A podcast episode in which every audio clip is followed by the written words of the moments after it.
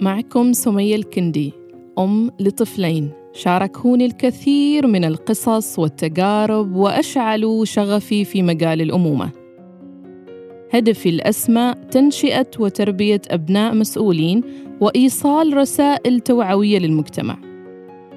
بودكاست بنون هو رحلة مع تجارب وقصص واقعية بطرق عملية وسهلة تتناسب مع بيئتنا العربية. نفيد ونستفيد ونتشارك المعارف لبناء جيل أكثر مسؤولية وعطاء لمستقبل أفضل للبشرية.